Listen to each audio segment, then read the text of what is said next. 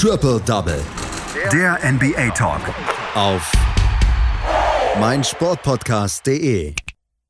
Vier Spiele gab es in der letzten Nacht in der NBA, aber das ganze Thema ist eigentlich nur, Stephen Curry ist zurück. Stephen Curry hat sein erstes Spiel nach 56 Spielen Pause bestritten und die Golden State Warriors sind froh und auch die Liga ist froh.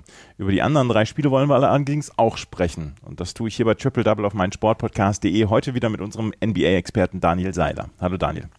Hi Andreas. Dann lass uns erstmal auf die anderen Spiele zugehen, bevor wir über ähm, Steph Curry und sein Comeback sprechen. Wir haben heute ein Spiel gehabt, das ist ein Spitzenspiel der Western Conference gehabt, ähm, das der Clippers bei den Houston Rockets. Und wir können am Ende sagen, 120 zu 105 ist es ausgegangen. Da möchte man sagen, ja, äh, war ein normales Spiel. Aber über drei Viertel lang haben die Clippers die Rockets zerlegt oder ist das zu hart ausgedrückt?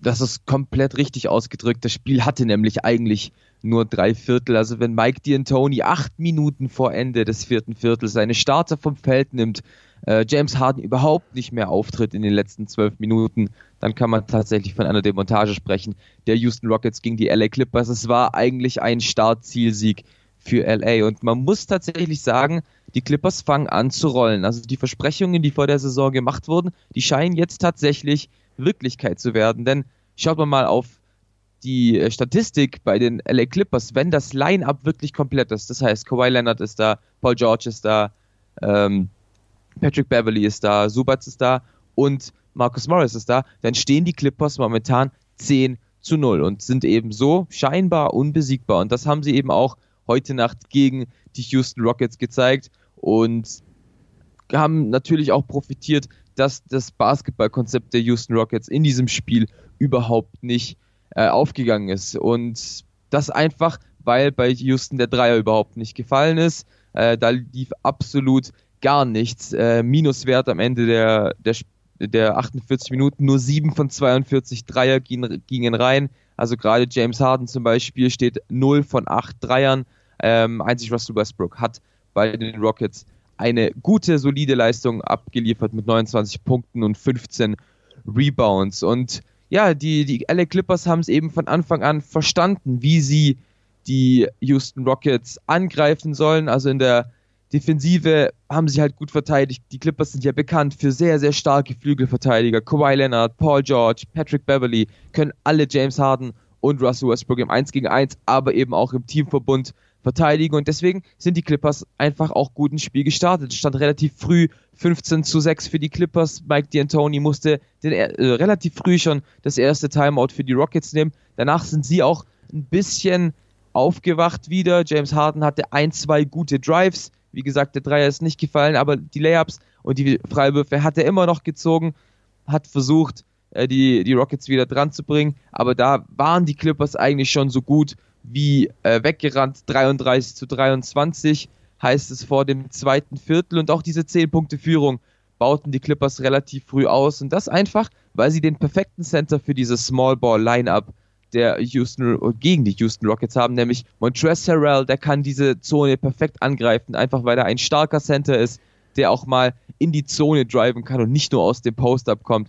Äh, ähnlich hat es Ivica Subac gemacht, der bei 14 Punkten zur Pause stand und diese beiden Center haben es dann tatsächlich geschafft, äh, Houston in der Defensive vor komplette Probleme zu stellen. Und auch offensiv lief einfach nichts bei den Rockets. Zwei von 22 Dreiern sind nach 24 Minuten im Korb gelandet und getragen wurde eigentlich die komplette Offense nur noch von Russell Westbrook. Letztendlich konnten sich äh, die Clippers dann sogar noch weiter absetzen, 17 zu 2 Run, drei Minuten vor dem Ende, sodass man kurzzeitig mit bis zu 26 Punkten führte mit äh, 23 Punkten Abstand geht es dann in die Halbzeit 67 zu 44. Ähm, so wenig Punkte hatten die Rockets in der ganzen Saison noch nie erzielt zur Halbzeit. Und im dritten Viertel wurde es dann wieder ein bisschen intensiver. Also gerade Patrick Beverly, der ja vor zwei Jahren von den ähm, Houston Rockets zu den Clippers getradet wurde, wollte ein bisschen zeigen, was er drauf hat und wie er sich weiterentwickelt hat zum Beispiel ein komplett unnötiges Flagrant Foul, also ein unsportliches Foul gegen James Harden. Aber dennoch, die Intensität war einfach da und das eigentlich aber auch nur am Anfang des Viertels, weil irgendwann haben es die Rockets einfach nicht mehr geschafft, ihre Pace aus den letzten Wochen, als sie so gut gespielt haben, aufs Parkett zu bringen. Nach drei Vierteln steht man bei drei getroffenen Dreiern von 34. Das sind halt nicht mal 10 Prozent. Und deswegen gingen die Clippers schon mit einer 90 zu 65 Führung in das letzte Viertel. Und diese 25 Punkte, da war es dann eigentlich auch vorbei. Im vierten Viertel hat es Russell Westbrook nochmal kurz versucht, wollte ein kleines Zeichen setzen, als er gegen Montrezl Harrell äh, danken wollte und dem Center quasi aufs Poster setzen wollte. Das hat nicht geklappt und das war dann eben auch so ein bisschen der Startschuss, ähm, die Garbage Time einzuleiten. Wie gesagt, Mike D'Antoni äh, nimmt alle seine Starter acht Minuten vor dem Ende aus der Partie, hat leider nicht den deutschen Center Isaiah Hartenstein gebracht. Der ist also weiterhin raus bei den äh, Houston Rockets. Ähnliches haben dann auch die LA Clippers gemacht und dann stand eben die 120 zu 105 Niederlage, einfach weil die Houston Rockets den Dreier nicht getroffen haben und weil die Clippers es verstanden haben, Westbrook und Harden einzudämmen. Wir können dann aber auch sagen, dass da bei den Houston Rockets nicht so richtig der Plan B funktioniert, beziehungsweise der Plan B überhaupt da ist. Wenn ähm, Westbrook und Harden aus dem Spiel genommen sind, wenn sie nicht treffen, du hast es gerade gesagt, dass sie zwischendurch drei von 34 Dreier versuchen getroffen haben, dass so dieses, dieses, ja, ich sag mal, das B-Spiel überhaupt nicht funktioniert, oder? Gibt es überhaupt einen ähm, Plan B? Eben nicht. Es gibt eben nicht dieses Plan B-Spiel. Also Sinn der Houston Rockets ist ja, wir fangen an mit einer Isolation über James Harden oder über Russell Westbrook und dann wird irgendwann das Doppel kommen und um die beiden herum haben wir dann eben nur Shooter. Also klar ist James Harden selbst ein Shooter, aber meistens ist es eben der Fall, sobald er die Mittellinie überquert, wird er gedoppelt, dann müsste eigentlich immer einer reinstehen, äh, einer freistehen. Oft ist es Westbrook, der kann in die Zone ziehen, der kann der kann danken, der kann doch mal einen Kickout-Pass spielen. Das ist eigentlich die Offensive der Houston Rockets die hat dieses Mal einfach nicht funktioniert, weil die Clippers das gut gemacht haben. Ein Plan B gibt es nicht so wirklich, ähm, weil du halt einfach in so einer Isolation kaum ein System laufen kannst, kaum irgendwie Blocks stellen kannst, die dann einfach äh, zu Punkten führen können. Pick and Roll ähm, hat dieses, diese Nacht einfach auch nicht funktioniert. Ähm, also ich denke schon, dass Mike D'Antoni einen Plan B hat Heute Nacht war er aber nicht zu sehen. Die Houston Rockets haben dieses Spiel verloren und die LA Clippers machen aus der Western Conference im Moment so ein bisschen eine kleine Stadtmeisterschaft. Die Lakers führen mit 47 und 13 und die LA Clippers dahinter, fünf Spiele dahinter allerdings mit 43 und 19 und vielleicht sehen wir tatsächlich das Stadtduell in den Western Conference Finals. Ist noch ein bisschen hin, aber vielleicht können wir dann das tatsächlich sehen. Wir gucken mal auf die beiden anderen Spiele, die es noch gab in der letzten Nacht. Das war nämlich einmal das Spiel der Denver Nuggets bei den Charlotte Hornets. Da sind die Denver Nuggets so ein bisschen an der Pleite vorbeigeschrammt. Jamal Murray mit 18 Punkten, 114 zu 112. Ähm, solche Spiele müssen aber die Nuggets gewinnen. Das sind Must-Win-Games eigentlich für alle Teams, die in die Playoffs wollen. Und die Denver Nuggets hatten ja was gut zu machen, nachdem sie ja äh, am Dienstag gegen die Golden State Warriors verloren haben.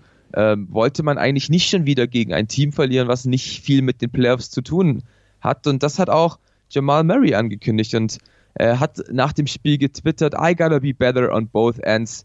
Nuggets Fans will be alright vor dem Heimspiel eben gegen die ähm, Charlotte Hornets. Also er soll besser verteidigen, er soll seine Würfe besser treffen. Das hat er gemacht.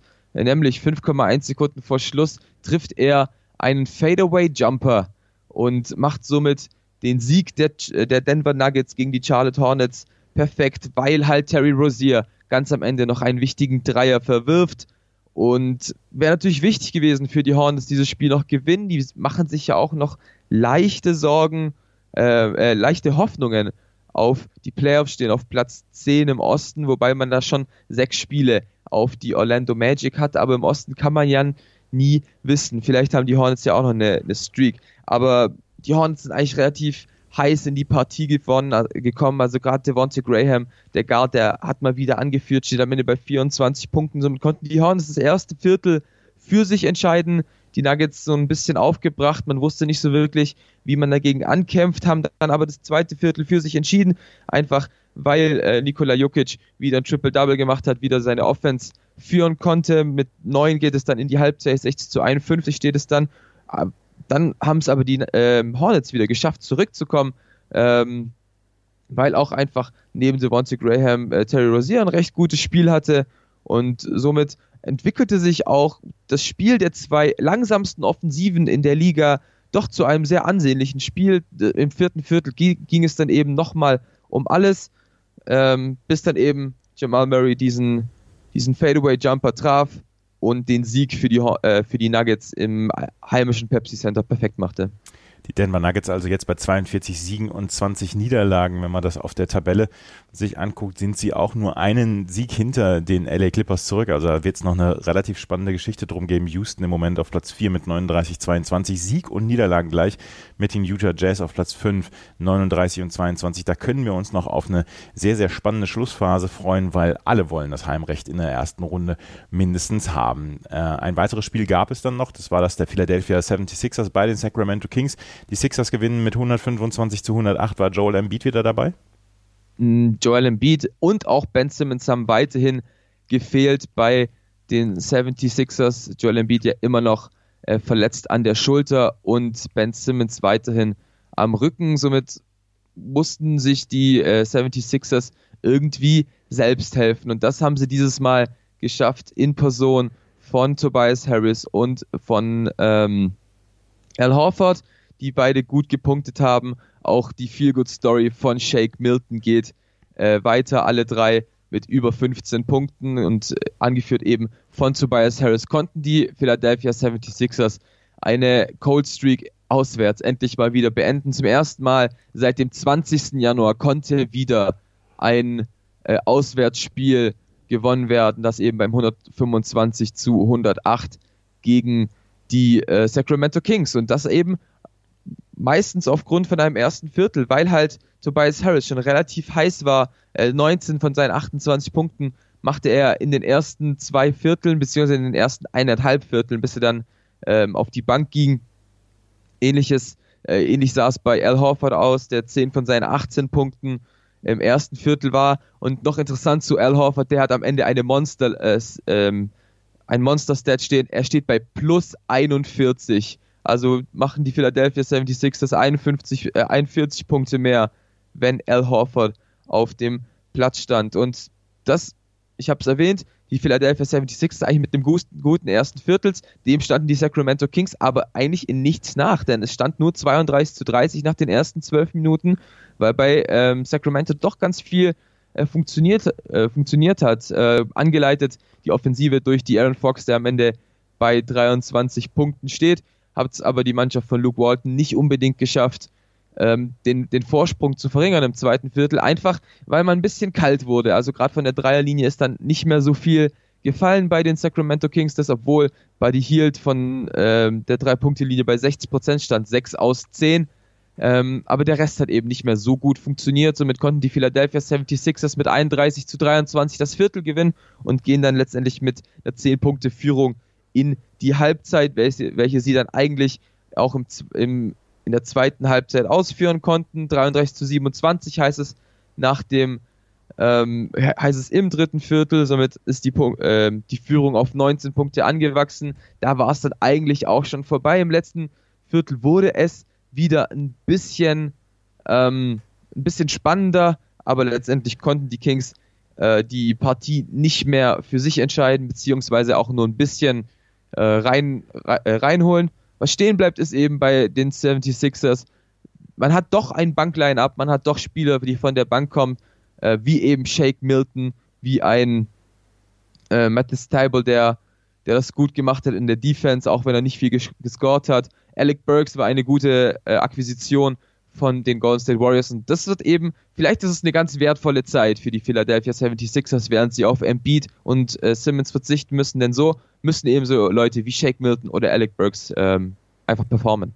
Also die Philadelphia 76ers bei den Sacramento Kings erfolgreich. Die Sixers mit 38 und 25. Und in der letzten Nacht gab es das große Comeback von Stephen Curry. Die Golden State Warriors in einem Übergangsjahr. Auch Draymond Green fehlte jetzt in den letzten Spielen verletzt, aber insgesamt war die Saison zum Fürchten bislang für die Warriors. Aber äh, Stephen Curry ist zurück. Doch er konnte die Niederlage gegen die Toronto Raptors jetzt in seinem ersten Spiel auch nicht verhindern. Aber das Wichtigere ist ja, dass er zurück ist und hoffentlich jetzt verletzungsfrei bleibt, oder? Das ist natürlich das, was wir alle Steph Curry wünschen. Die Prognose sieht ja momentan noch sehr gut aus. Er hat sich ja nur an der Hand verletzt. Es ist ja kein Muskel oder ähnliches. Das heißt, die Chance, sich nochmal zu verletzen, ist nicht so groß, wie jetzt zum Beispiel bei einer Knieverletzung wäre. Deswegen, ähm, natürlich wurde er auch ein bisschen besser behandelt, als wenn es jetzt um was gehen würde. Ich, kann, ich könnte mir vorstellen, wenn jetzt die Warriors wirklich knapp an den Playoffs schrammen würden, wäre er schon vielleicht vor einem Monat zurückgekehrt. So wurde er eben nochmal doppelt behandelt, so wurde nochmal mehr nachgeschaut, wie es denn bei Steph Curry anschaut. Und ja, er konnte eben die Niederlage gegen die Raptors nicht verhindern. Das war eigentlich ein enges Spiel über drei Viertel. Also das hat recht gut ausgesehen. Bevor man ins vierte Viertel geht, führten die Raptors nur mit einem Punkt. Dieses vierte Viertel konnten sie dann aber wirklich ähm, stark für sich gewinnen, machten 32 Punkte.